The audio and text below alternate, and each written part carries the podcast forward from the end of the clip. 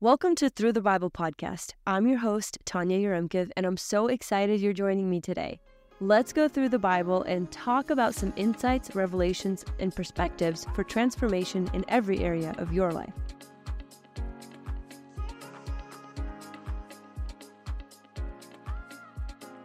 In today's episode, we're going to talk about going through the Bible. It's a new year, 2024, and most of us are likely starting a new Bible reading plan, or we might be thinking about starting one. If you're listening to this episode later in the year, then keep listening. It is still super helpful and will transform your approach to the Bible. Whether you're just starting to go through the Bible, or you're starting all over again, or you're continuing your journey from the year before, you'll find that each episode is super helpful, super insightful and really motivating to keep you in the Word. My goal with this podcast is ultimately to help you go through the Bible. That's the name of the podcast. But not just to get through it, but so that you can keep coming back to it, that you can stay in it, and also learn how to apply it and live it out in your life. We often get caught up in the task of Bible reading and end up focusing on the wrong things like how many chapters to read today or I feel like such a bad person for skipping and missing X amount of days of Bible reading. It's odd that we as Christians feel bad about checking or not checking the box off for Bible reading. I don't believe God intended for us to create a task called Bible reading. I believe He called us to go through the Bible to get closer in our relationship with Him, to get to know Him better, to understand ourselves better, to understand how to interact with others better. Let me put it this way we can view Bible reading and reading the Bible as completely different things. Bible reading sounds more task oriented, it's somewhat religious and carries a piety and a sense of accomplishment to it. I got my Bible reading done today, I, you know, check off the list. Whereas reading the Bible is our means of actually growing in a relationship with Christ. In essence, they're the exact same thing, but I'm just playing around with the words here to emphasize on our motives. Why are we going through the Bible if we just want to get the Bible reading done? Or are we reading the Bible and going through it to grow in our relationship with God? Of course, we would all want to say the second one is our answer, but a lot of times we succumb to the Bible reading task and we forget the importance of reading the Bible to actually grow as a person, to actually reflect Jesus more and more in all that we do. Many people, including non believers, go through the Bible to truly discover and learn if God is even real. But for Christians, for Bible believing, Jesus followers, it's important to shift our focus to read the Bible to number one, as I've mentioned many times already, grow closer to God and get to know Him more, and number two, to grow an understanding of our new nature in Christ, to learn the ways of the Spirit, and to not rely on the flesh, all of which we'll learn in the episodes to come. To give you a little background, I'm very much a task list type of person. I love planning and checking off my to dos, but several years ago, God told me to literally stop reading the Bible. I was in a busy season and I started to fall behind in my Bible reading plan. So I would end up doubling up on my reading per day, and then I'd push it out to the next day, and then I'd do that again and again. And after doing that so much, I actually dreaded my Bible reading time. I didn't want to read the Bible because it was just so exhausting. There was so much of it to get done. So I had no desire to keep it up. And that's when God stepped in and said, just stop. After reading the Bible for so long and so systematically, I might add, I didn't know what to do. I was like, Are you serious, God? Like, you want me to stop reading the Bible? Isn't this what I'm supposed to do? And yes, it is what we're supposed to do. But the one thing that he helped me understand, slowly but surely, is that I needed to learn how to meditate on the word and actually apply it to my life instead of just getting through the Bible in the way that I was, checking off the list every day. It's not that that's how I started in my walk with him, but that's where I found myself a few years in. And so I needed to learn how to let the word become flesh in me. In John 1, it says that the word became flesh and dwelt among us. This is talking about Jesus, of course. If Jesus Christ, the word, is in me, Christ who lives in me, as found in Romans 8, verse 10, Galatians 2.20, it is important that we learn how to embody and live out the Word of God through our lives. The life that is now abandoned to God, the life that we surrendered to God. So, by stopping my Bible reading, I learned how to read the Bible, how to go through the Bible as a means to understand God, understand myself, and also others better. I learned how to love God more, love others as myself. After several years of learning how to do that, I picked up just a few tools and a few tips and tricks that just have kept me coming back to the Word more than anything. And as I discover these insights, perspectives, and revelations, I wanted to have a place to share them, which is this podcast. And I'm so excited that you're joining, that you're tuning in, because I want to have these discussions here. I want to continue talking through the Word of God. And I realize just how much the Word of God is applicable to every area of our lives. And so that's exactly what I want to offer through this podcast and through these episodes that are to come. So we will be going through the Bible itself throughout this year. We'll go through books of the Bible, maybe zone in on several specific chapters. There will be guests on this podcast, which I'm super excited to talk to about going through the Bible. We have to remember that reading the Bible is a means to our spiritual growth. And because it is the start of a new year, and you might be wondering, well, what should I be doing about reading the Bible and whatnot? I want to help you get started. First, as passionate as I am about reading the Bible for growth and not getting hung up on checking it off the list every single day and feeling good about yourself or bad about yourself or whatever that is, um, I also believe it's important to build the habit of reading God's Word daily. And that might seem counterintuitive or paradoxical or however you want to describe that, but I want to emphasize that reading the Bible is not and should not be a religious task or duty type of thing, but it should come from a desire to learn. Often the desire appears when we have a reason to read the Bible. This is exactly what motivation means it's the general desire or willingness to do something. Because life is well, life, and we're humans of varying emotions, thoughts, and desires, the motivation to read the Bible won't always be there. That's why pinpointing and reminding yourself of your reason to read the Bible is often helpful.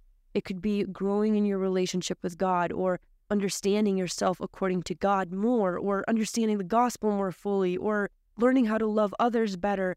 Whatever the reason is, it's important to remind ourselves of it on a continual basis, especially when we lack all of the motivation for it. If we're not wanting to read the Bible, then there's a reason for that. And so we can counter that by giving a reason of why we do want to read the Bible.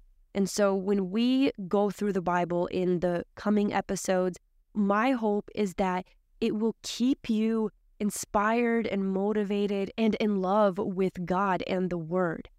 Next, I want to talk about how we can build a Bible reading habit. So, not so much about checking off the box on your task list, task list as much as it is incorporating a new habit into your life. I always recommend starting in Proverbs because it's super easy to track. There are 31 chapters and typically 31 days in one month. All we need to do is correlate the chapter to today's date and read that chapter for the day. If we miss a day, we can just carry on to the next chapter on the next day or the next time that we can read. And for the days that we don't read, we can think about what we read earlier and meditate on those verses. Let it take root inside of us. Maybe we can take a few minutes to research the meanings and look up additional commentaries on specific verses, and then we can watch how it changes our perspectives on certain areas in life. Proverbs is written by Solomon, who was literally the wisest man on earth. In First Kings, he asked God for wisdom above anything else. God and God granted him that. Proverbs literally touches on every area in life. And get this, the more we read it, the more we understand it. I've been told many times by people Proverbs is so like vague and so confusing and too poetic and too this or that. But the more you read Proverbs, the more it challenges you to think about every area of your life because it touches on every area of life. I've read Proverbs so many times, every day, plus or minus for the last three years at least. And to this day, I find new angles of revelation, insights, perspectives that challenge me to improve my life, to make my life more pleasing to God and helpful to other people as well. And it also brings satisfaction to me personally as I learn and develop in these various areas of life. So it's constantly challenging me to grow and reflect Christ in everything that I do. Finally, if you're not feeling up to reading Proverbs or you need a little more oomph, then I recommend reading five chapters of Psalms a day.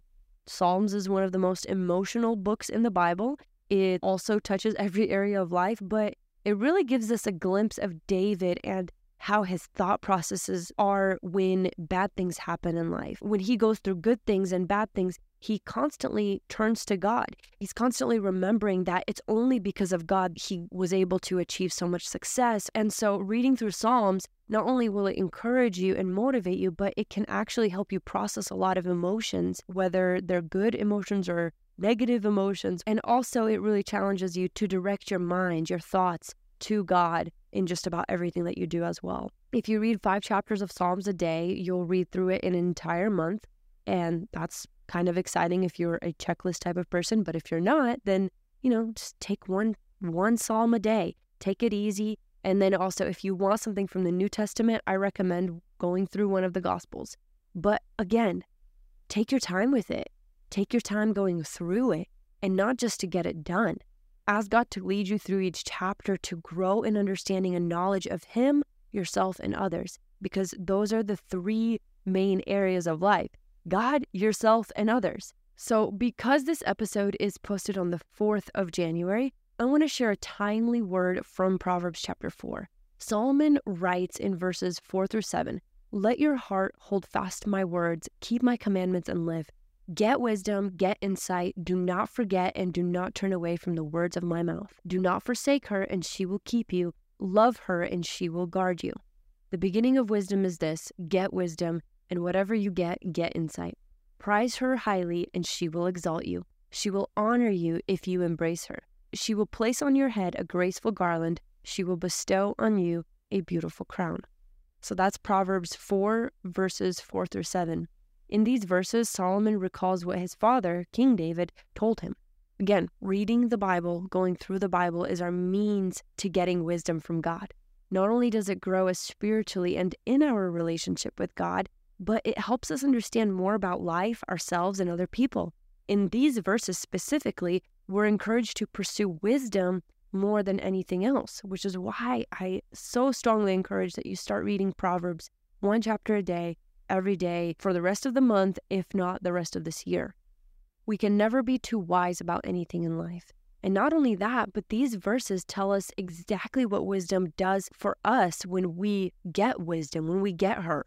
Wisdom keeps us. Some translations say that it preserves, which also means protects, or the act of keeping from destruction, from decay. So, wisdom is actually our preserver. It's like what keeps us, well, I was going to say what keeps us salty, but that doesn't really flow with today's terms. So, um, the, the salt in wisdom like preserves us. Anyways, you get the point.